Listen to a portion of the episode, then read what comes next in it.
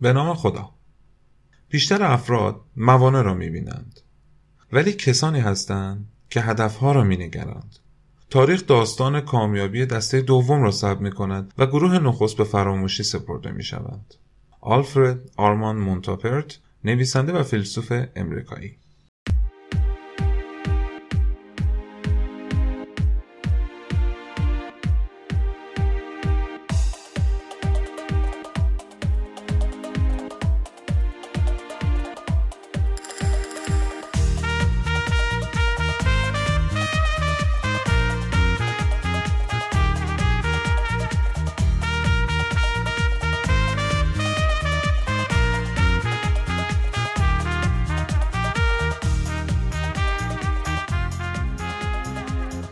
سلام.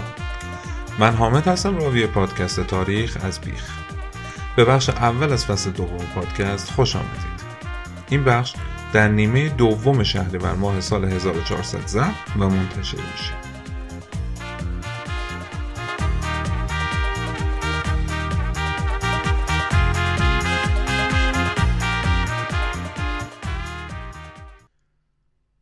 تو فصل قبل طی دو بخشی که منتشر شد در مورد ایران قبل از آریایی ها و تمدن هایی که تو اون موقع تو فلات ایران ساکن بودن صحبت کردم. البته اینو بگم ها که خود اون تمدن ها خودشون می‌تونستن یک فصل کامل از پادکست رو با خودشون اختصاص بدن. ولی من گفتم یه توضیح مختصری بدم که فقط باهاشون آشنایت داشته باشیم زیاد براشون دیگه وقت نذاشتم. بعد از اونم در مورد مهاجرت آریایی ها به ایران مطالبی گفتم و به اختصار قوم های ماد و پارس و پارت رو تشریح کردم و فهمیدیم که هر کدوم از این اقوام یک سلسله و پادشاهی تو ایران بنا کردن. حالا می‌خوایم بریم تو شکم هر کدوم از این سلسله ببینیم پادشاهاشون کیا بودن و چه کارهایی کردن. تا اینجای پادکست چون خیلی حالت روایی و داستانی نداشته و کلا هم حکایت و قصه و اینجور چیزا تو مواردی که من گفتم و در موردش صحبت کردم کم وجود داشته.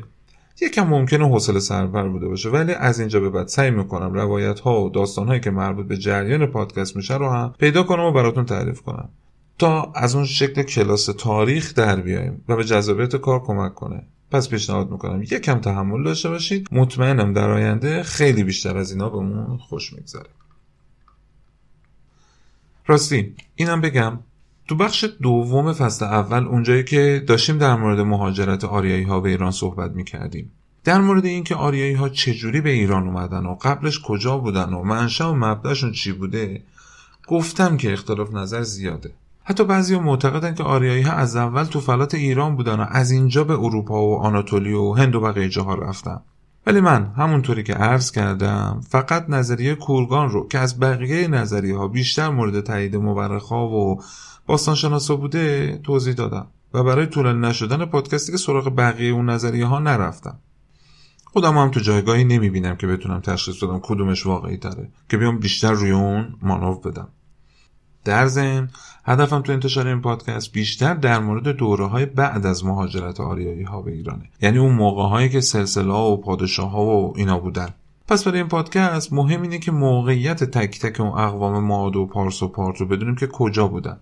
حالا اینکه چجوری به اونجا رسیدن رو به همون نظریه کورگان بسنده کردم. اینجا اینم بگم که تصمیم گرفتم سبک آهنگ پادکست رو عوض کنم. چون معتقدم که آهنگ شاد و خوب می‌تونه تو روحیه آدم خیلی موثر باشه. گفتم شاید با این کار در حین گوش کردن به پادکست با شنیدن آهنگا یکم حالمون بهتر بشه. خب حالا می‌خوایم وارد فصل دوم پادکست بشیم. تو این فصل قصد دارم در مورد ماتا توضیح بدم و با هم پادشاهاشون رو بشناسیم. ببینیم که چجوری به قدرت رسیدن و از بین رفتن. بخش اول رو هم اختصاص میدم به یکم توضیح مفصلتر و بیشتر راجع به ماتا و یکی از پادشاهاشون یعنی اولین پادشاه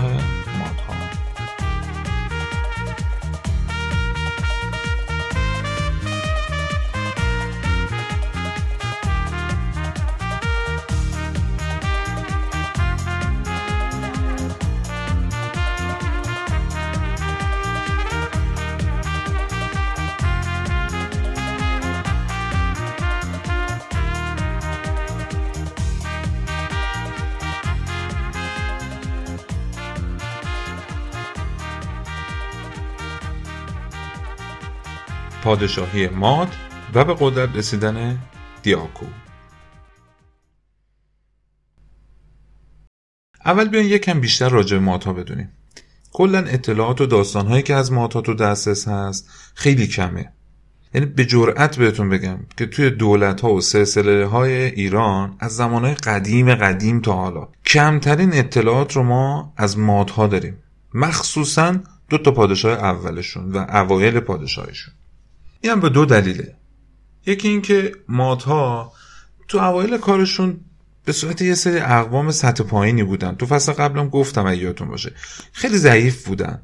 دولت های دیگه هم مثل بقیه دولت ها بهشون نگاه نمی‌کردن. مثلا وقتی بهشون پیروز می‌شدن در نظر خودشون حالا خب کار خاصی نبوده که بخوان دیگه بیان ثبتش کنن و تو بوق و کرنا بکننش دومم این که از خود ماتا هنوز کتیبه و نوشته ای که بخواد چیزی رو توضیح بده نتونستم پیدا کنه که بشه بشه استناد کرد. هنوز هم دارن دنبالش میگردن. حالا امیدواریم یه روزی بتونن پیدا کنن. با وجود این مسائل من سعی می‌کنم با بررسی تمام کتاب ها و مقاله هایی که رفتن متون آشوری، بابلی، هخامنشی و بقیه همدوره های ماتا و حتی تورات و اوستا و همینطور نوشته های مورخ رو بررسی کردن بیشترین اطلاعاتی رو که می‌تونم در اختیار شما عزیزانم قرار بدم. همونطوری که تو فصل قبل اشاره کردم مادها از اواخر سال 2000 قبل از میلاد یعنی میشه حدود 4000 خورده ای سال پیش یواش یواش وارد ایران شدن و تو مناطق غرب و شمال غربی فلات ایران ساکن شدن. اونها تا هزار سال بعد از اینکه به ایران اومدن به صورت یه سری شانکنشین های خورده و قبایل کوچک خود مختار زندگی می‌کنن که مدام هم با آشوریان توی کشمکش و دعوا بودن و اکثرا هم چون با هم متحد نبودن و ضعیف بودن مغلوب اونا می‌شدن. و آشوریان هم تا اونجایی که می‌تونستن قارتشون می‌کردن و از خجالتشون در میومدن طبق نوشته های آشوریان اولین نفر از اونها که به این منطقه مادها اومد و در موردش چیزی نوشته تیکلت پیلسر اول بوده. اون در سال 1100 قبل از میلاد پادشاه آشور بود. این اسامی از پادشاه آشوریان که میگم اسم کل پادشاهاشون نبوده. اونو خیلی پادشاه داشتن. مدت زیادی دولت آشور سر کار بوده.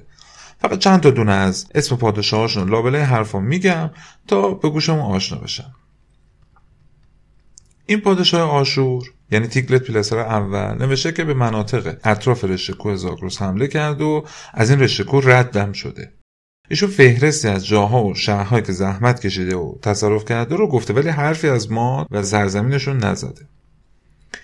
بعد از اون شلم نصر دوم در سال 844 قبل از میلاد دونید این میشه 250 سال بعد از تیگلت پلسرا به شهری وارد میشه که اون موقع به نام نمری یا نومری میشناختنش که امروزه ما بهش میگیم کردستان. این منطقه تا مدت ها زیر سلطه مردوک امیر بابل بوده. ولی وقتی آشوریان به اونجا حمله می‌کنن این مردوک عزیز پا به فرار می‌ذاره و کل خزانه و دارایی اونجا میفته دست آشوریان. شلم نصر بعد از اونجا رو تصرف می‌کنه یه فردی به نام یانزو رو امیر نمری قرار میده و برمیگرده میره به آشور. ولی یانزو یاقی میشه و باعث میشه که بعد از 6 سال شلم نصر دوباره برگرده به اونجا. این شورشی هم که از ترس جونشون فرار می‌کنن میرن به کوه و جنگل و این بر بعد شلم نصر با خودش میگه حالا ما که تا اینجا اومدیم بریم این شهر بغل که نامش پارسوا بوده رو هم بگیریم. از پارسوا که میشه همین منطقه پارس 28 تا امیر و پادشاه رو اسیر می‌کنه و با خودش می‌بره. بعدش هم تو نوشتهاش میگه که تو راه برگشت آمادای و خارخار رو تسخیر کردن که همه مورخان. متفق القول میگن این آمادای همین منطقه ماد بوده. چون بعدها هم بقیه سلاطین آشور بهش به منطقه ماد می‌گفتن آمادای. و اینم اولین باری بوده که اسم ماد به میان اومده. بعد از اون دوباره جانشین شمسی عداد اسم مادها رو میاره میگه من ماد رو تسخیر کردم و ازشون باج و خراج گرفتم. همونطوری هم که قبلا گفتم کلا حمله کردن آشوریان. به ماتا خوراکشون بوده و بخوایم تک تک پادشاهایی که به مات حمله کردن رو بگیم خودش یه کتاب مفصلی میشه. حالا متوجه شدین که تو فصل قبل بعد از اینکه ماتها رو هم دوره آشوریان دونستیم با یه لحن دلسوزانه گفتن بیچاره ها برای چی بوده؟ واقعا بیچاره ها مثلا یه بار دیگه تیگلت پیلسر چهارم تو سال 744 قبل از میلاد به ماد حمله می‌کنه. ببینید بعد از شمسی عدد که گفتم این سومین پادشاه بوده که حمله می‌کنه به ماتا. یعنی تو این بین دو بار دیگه آشوریان به ماتا حمله کردن که من دیگه اونا رو فاکتور گرفتم و نگفتم. خلاصه. تیگلت پلسر چهار روم میگه که من به وسیله عدم اتحاد قبایل ماد تونستم همهشون رو شکست بدم. ایشون کل اون منطقه از ماد رو که نزدیک آشور بوده همه رو میاره زیر سلطه آشوریان. و با خودش بیشتر از 60 هزار نفر اسیر و کلی گله های گاو و گوسفند و شطور و اینجور چیزا رو به پایتخت آشور برده. این لشکرکشی ها و خراج گرفتن ها و اسیر بردن ها از مادها توسط آشوریان نشون می‌داده که منطقه ماد یک جای پر جمعیت و خوش و هوا پر محصولی بوده. همینطور هم آشوریان کلی اشیاء قیمتی از ماد غارت می‌کردن. مثل لاجورد طلا نقره برونز کلی سنگای قیمتی دیگه. که تو ساخت کاخهاشون از اون سنگها و چیزای قیمتی استفاده می‌کردن. این اسیرها هم که با خودشون میبردن به بردگی می‌گرفتن برای ساخت و ساز تو شهرشون. جالبه کلا پادشاه های آشور عادت داشتن یا در حال جنگ با بقیه بودن یا اون موقعی هم که جنگی تو کار نبوده شروع می‌کردن با خوشگذرانی و ایشانوش و حرمسرا و اینجور داستانا یا اینکه مشغول ساخت و ساز قصرهاشون بودن و اونا رو بزرگتر و مجللتر می‌کردن. زبان ماتا. در مورد زبان مادها در اون زمان ها اطلاعات دقیقی نداریم که چی بوده. ولی یک سری متون نوشته شده پیدا کردن که نه به زبان پارسی باستان بوده نه ایلامی نه بابلی نه بقیه زبانهای شناخته شده که یه گرامر خاص خودشو داشته و اونو به مادها نسبت دادن. به گفته ایگور میخائیلوویچ دیاکونوف که یک خاورشناس بینالمللی اهل روسیه بوده در زبان تاتی و تالشی مردم ایران و جمهوری آذربایجان امروزی هنوز هم آثار زبان مادی به جا مونده. در ضمن تقریبا میشه گفت که کل های امروزه بازمونده های همون مات ها هستن و اسمایی که امروزه ها روی بچه هاشون می‌ذارن همون نام های مادی بوده. مثل دیاکو، آرتیکا، خسرو، ماندانا، هایا، آلا و اسمامی دیگه توی مایه ها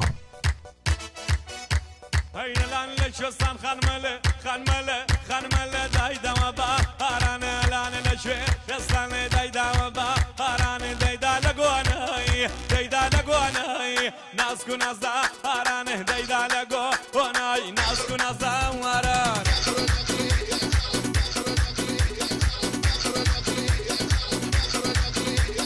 بازنە لە قۆڵی بازنە لە قۆڵی خەڵات زە پێشکەش کارۆیان بڕواژان بڕواژان وەریەکەی کۆ وڵی خەڵات زە پێ پێشکەژ وەریەکەی کۆوەڵی.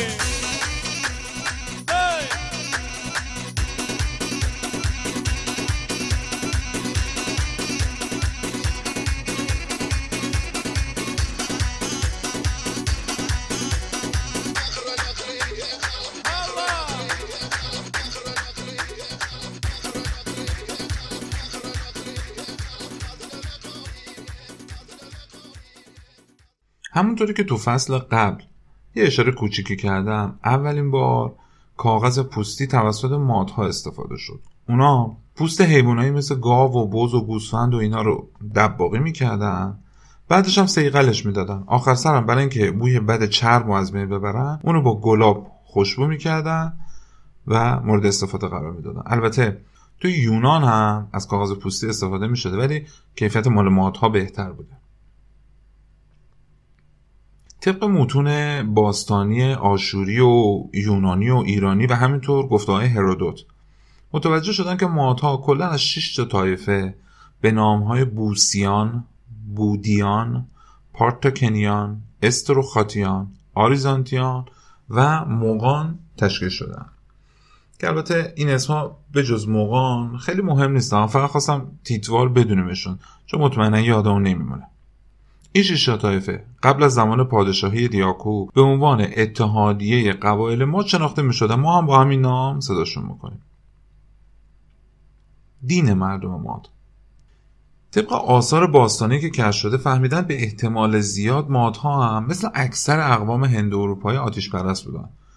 یا حالا آتیش رو مقدس می‌دونستن. مهمترین اثری که پیدا کردن میشه مربوط به مذهب اونا دونست روی یک تپه قرار داره به نام تپه نوشیجان.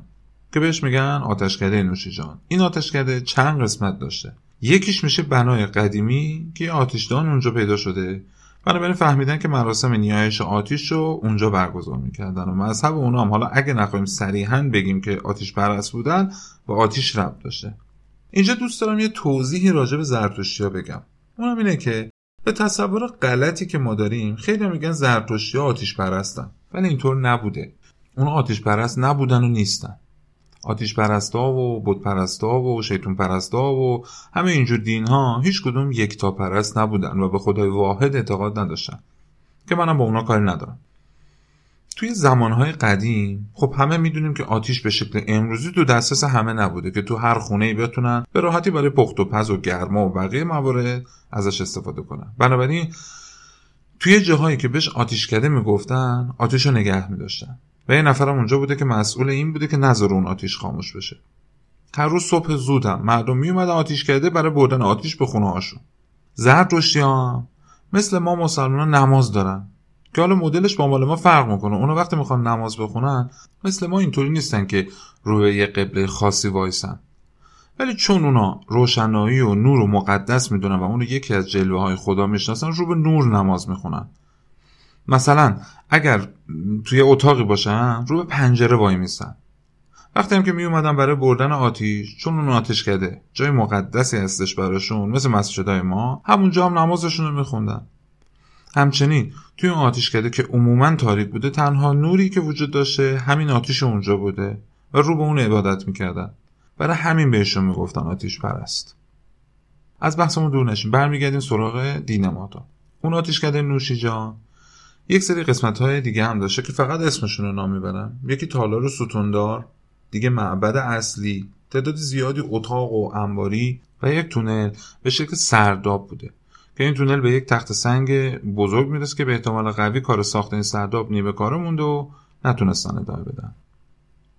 اطلاعات دیگه ای که برای دین معتا به دست اومده از کتاب تواریخ هرودوت هستش. یادتونه که یکی از اون شش تا طایفه تشکیل دهنده اتحادیه قبایل ماد رو گفتیم موقها هستن یا موقان هرودوت گفته که این موقها وظیفهشون فراهم کردن روحانیون برای مادها بوده. البته اون معتقده که برای هخامنشی ها هم همین کارو می‌کردن. از اونجایی که همه مورخا موقها رو به عنوان روحانیون زرتشتی می‌دونستن؟ پس بنابراین میشه گفت دین ماتا اگر صد درصد زرتشتی نبوده حداقل از اون دین یه الهامایی گرفته. تو دولت آستیاگ آخرین پادشاه ماتا که حالا بعدا بهش می‌رسیم موقان وظیفه مشاور پادشاه پیشگو تعبیر کننده خواب و اینجور چیزا داشتن که نشون میده اونا تو دربار آستیاگ نقش خیلی مهمی داشتن. یک سری آثار بجامونده از مادها هست. مثل گوردخمه دکان داوود یا گوردخمه اتاق فرهاد یا گوردخمه فخریگاه و چند مورد دیگه. حالا بریم ببینیم این گوردخمه ها چی بوده. اول از همه اینو بگم که درست اسم گوردخمه خیلی به نظر چیز بد و مخوفی میاد. ولی اینطور نبوده. گوردخمه رو نباید با دخمه اشتباه بگیریم. حالا اول بریم ببینیم دخمه چی بوده.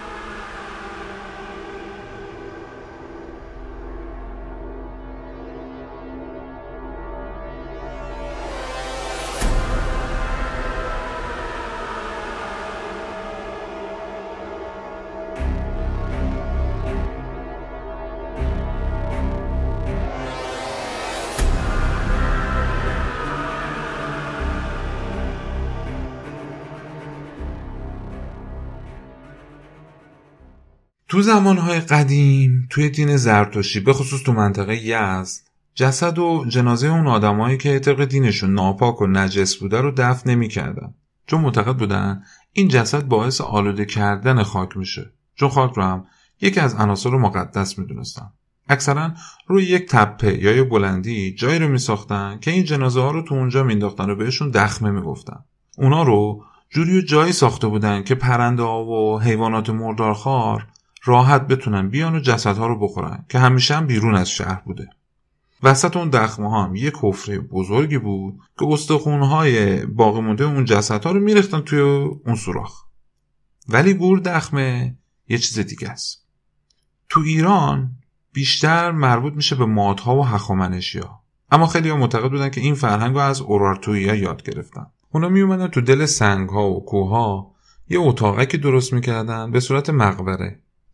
که توی هر کدوم چند تا قبر جا شده جاهایی هم بوده برای نشستن تزیین و برگزاری مراسمشون که اکثرا هم یه سنگ نوشته یا یه حکاکی میذاشتن که معلوم بشه کی در اونجا دفن هستش مثل سنگ قبر های خودم مثلا نقش رستم که نزدیک کاخ تخت جمشید هستش میشه گفت معروف ترین گوردخمه ایران هست. که قبر داریوش بزرگ هم اونجاست. حالا عکس و مطالب مربوط به این دخمه و گوردخمه ها رو می‌تونید تو صفحه اینستاگرام ببینید. شغل مردم ماد در ابتدا شغل اکثر افراد جامعه ما به طور کلی دامداری و زراعت بوده. کلا زندگی عشیرتی داشتن. پرورش اسب و حیوانات اهلی مثل گاو و گوسفند و شتر و اینا هم تو اونجا خیلی اهمیت داشته. خب حالا بریم ببینیم این آدمای اشایر و سربزیر این شیشت طایفه چی شد که یه پادشاهی برای خودشون درست کردن.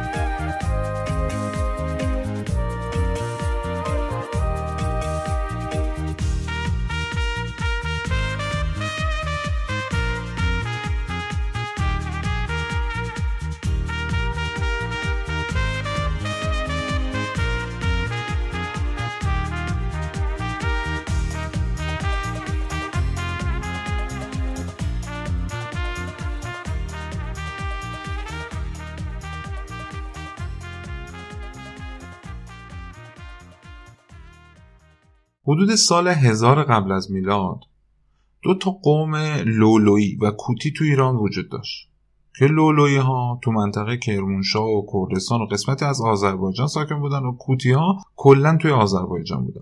این دو تا قوم تقریبا با هم متحد بودن. و یه تشکیلات دولتی کوچیکی داشتن به نام ماننا که این تشکیلات رو در شهر ایزیرتو که در جنوب دریاچه ارومیه بود و الان هم تقریبا 7 کیلومتری شمال شهرستان بوکان هستش. اونجا سازمون دادن و پایتخت خودشون قرار دادن اونجا رو. و کلا دیگه هم ما به عنوان ماننا میشناسیمشون. این دوتا قوم لولویی و کوتی که گفتم جدا از اون شش تا طایفه اتحادیه ماد بودن و خلاصه بعدش هم ماننا شروع کردن به مقابله با آشوریان و اورارتو. و هیچ وقت هم نه بهشون پیروز شدن و نه ازشون شکست خوردن. تو بعضی موارد هم دیدن که ماننا با آشوریان یا اورارتو متحد شدن علیه اون یکی. بین سرزمین این ماننا و آشوریان یک سری ایالت ها و قبیله های بود که نه زیر سلطه آشوریان بودن نه زیر پرچم ماننا. که همین اتحادیه قبایل ماد هم که گفتیم جزی از همون ایالت ها و قبایل بودن. اون زمان این قبیله ها خیلی سرزده نمی‌کردن و داشتن زندگیشون می‌کردن. و همونطور هم که قبلا چند بار گفتم مدام به وسیله آشوریان قارت می شدن. از اونا اسب، گاو، گوسفند، شتر باختری، سنگ لاجورد، برونز، طلا، نقره، پارچه های پشمی و کتانی و امثال اینا به تاراج می بردن. خب این بود کلا یک توضیح بیشتر و مفصلتر راجع به مادها حالا که بیشتر شناختیمشون میریم سراغ اولین پادشاهشون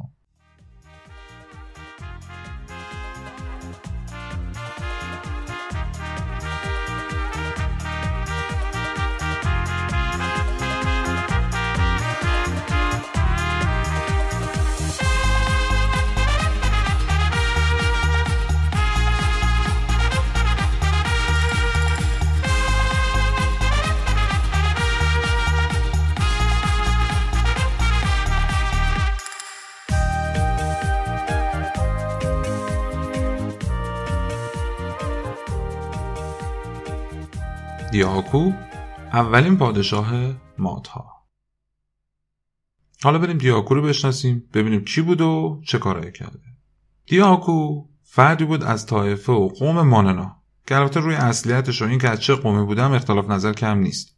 توی منابع مختلف اسم این دیاکو به شکلهای گوناگونی اومده. مثلا هرودوت بهش دیوکیس می‌گفته یا اینکه بعضی جاها بهش دیاکو یا دیاکو و دیگه توی مایه اسمها بهش می‌گفتن. ولی ما همون دیاکو رو میگیم چون راحت داره نام دیاکو از یک واژه ایران باستان به معنی سرزمین گرفته شده. البته یک سری جاها هم به کت خدا و دهقان هم معنیش کردن.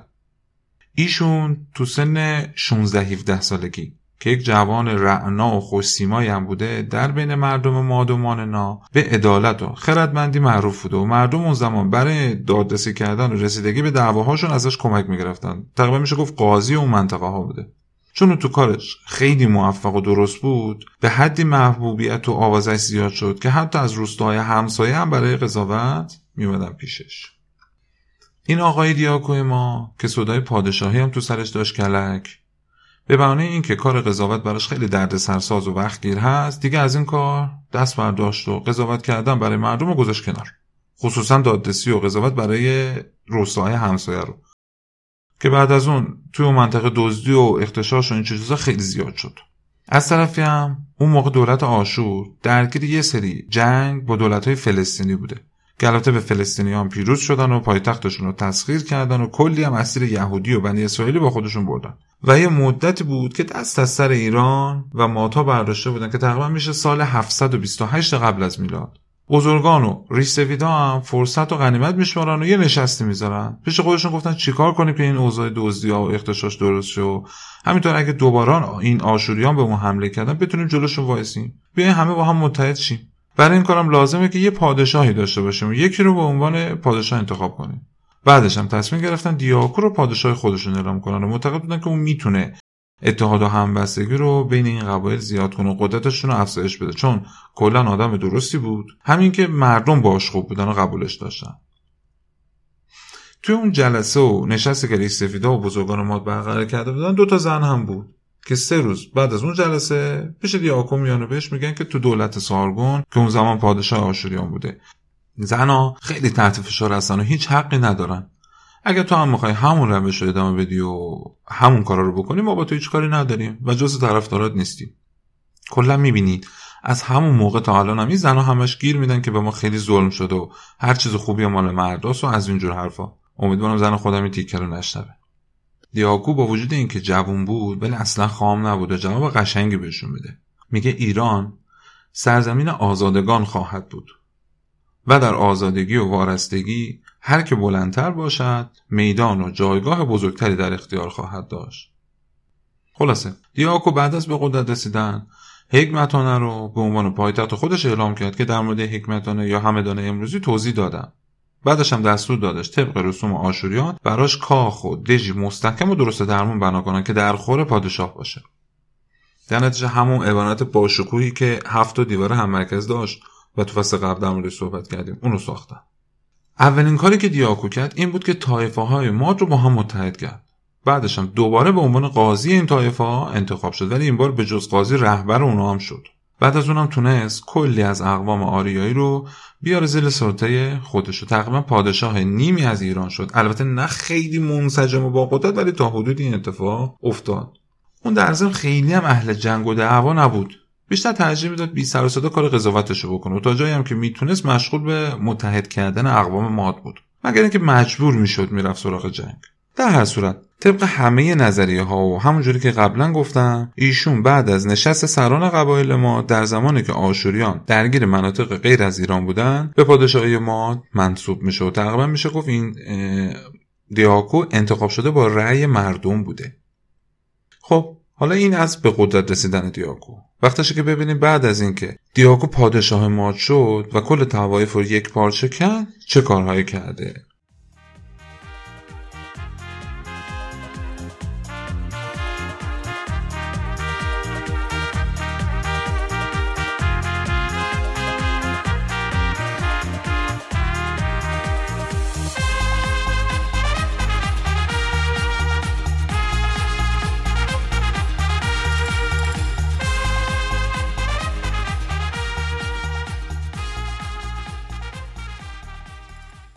اولین اقدام دیاکو قبل از اینکه دستور ساخت اون امارت رو بده این بود که برای خودش نگهبان و بادیگارد قرار داد. بعد از اینکه اون کاخ رو ساختن رفت داخلش رو تو همون جا هم باقی موند. و تماس با اون فقط از طریق پیام دادن امکان داشت و فقط پیام رسانا و پیکا و نزدیکان پادشاه می‌تونستن باش ملاقات کنن.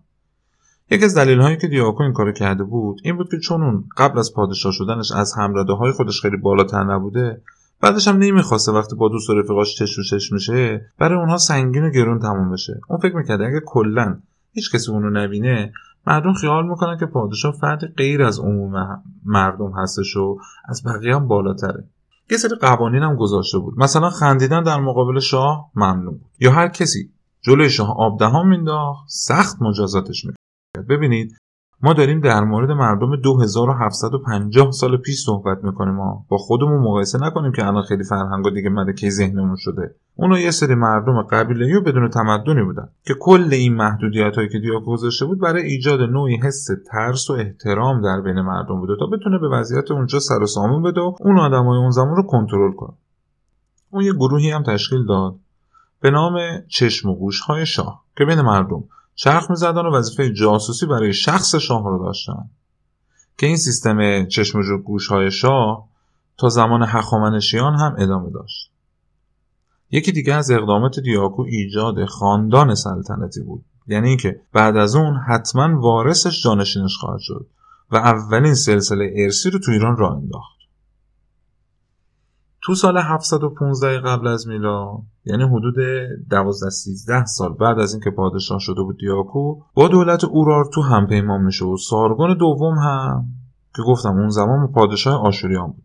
به منظور اینکه به منطقه ما که همچنان جزء قلم روی خودش میدونستش سر و سامون بده و آرومشون کنه به شهر ایزورتو همون پایتخت ماننا که جنوب دریچه ارومیه بود حمله می‌کنه و شکست سختی به ماتا میده. بعدش هم دیاکو رو دستگیر می‌کنه ولی این بار مثل روال همیشه که آشوری عمل نمی‌کنه اونو نمی‌کشه.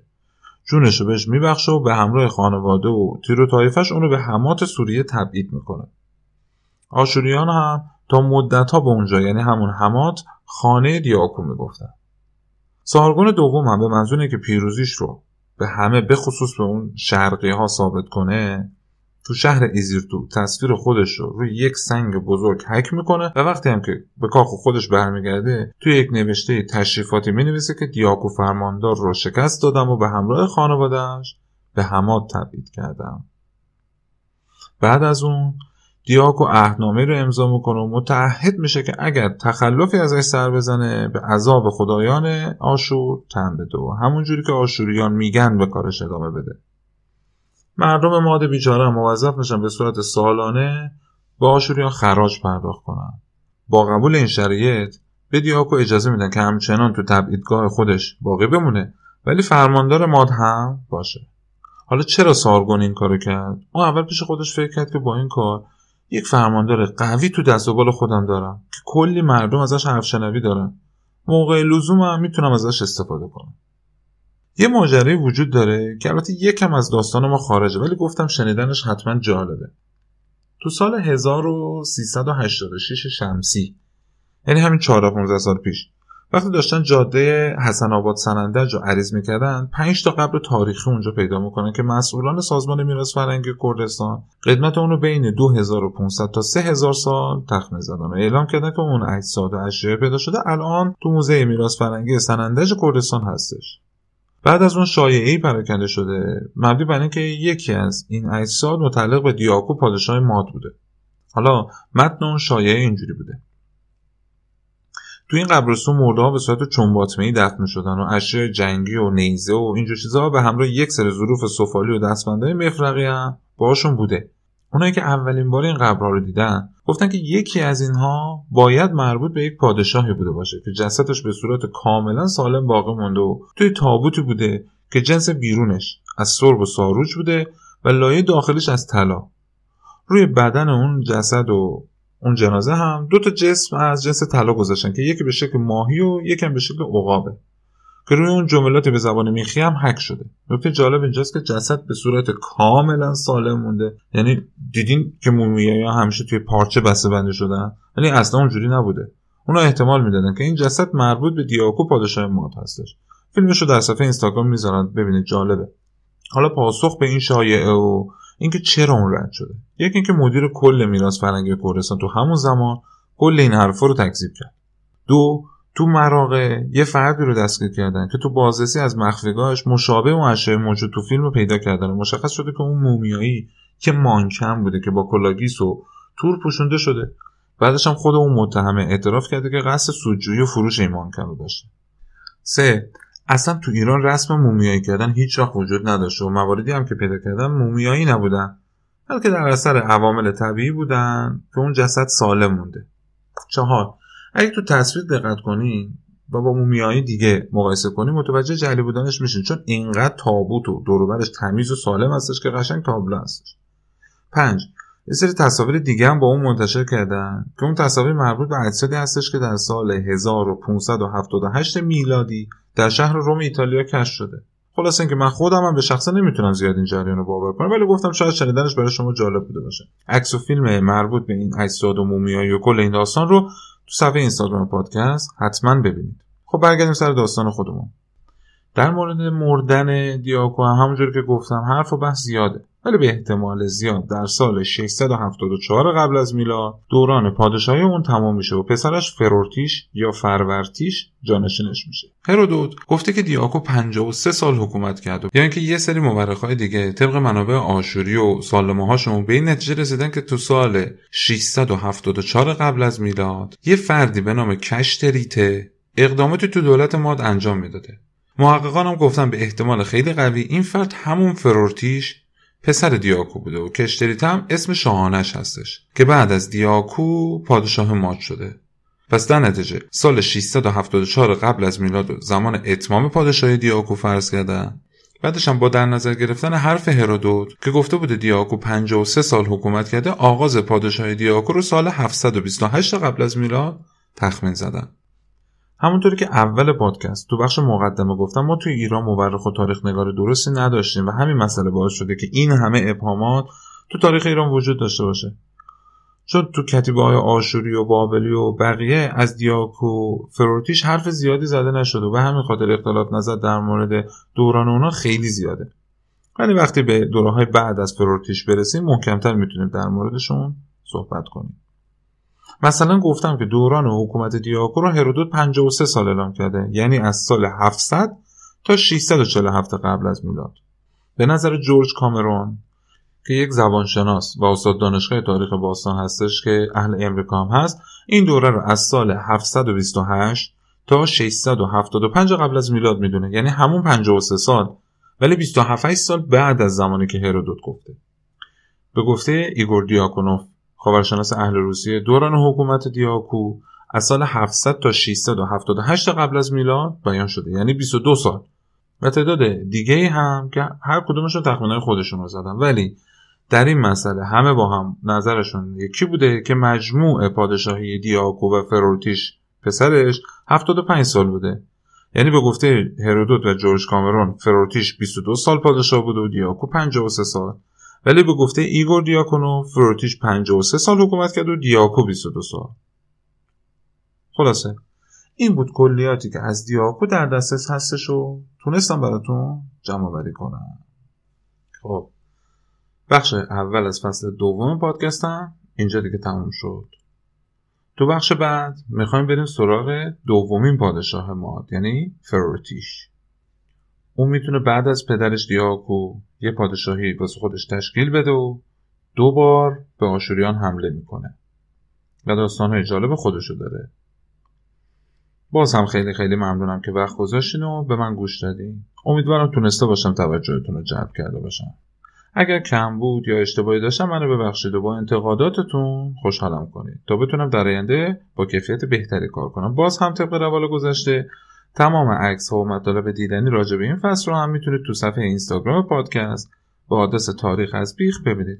راستی اینم بگم مادها اولین دولتی بودن که برای خودشون و ایران پرچم در نظر گرفتن که عکس پرچمشون هم می‌تونید تو صفحه اینستاگرام ببینید.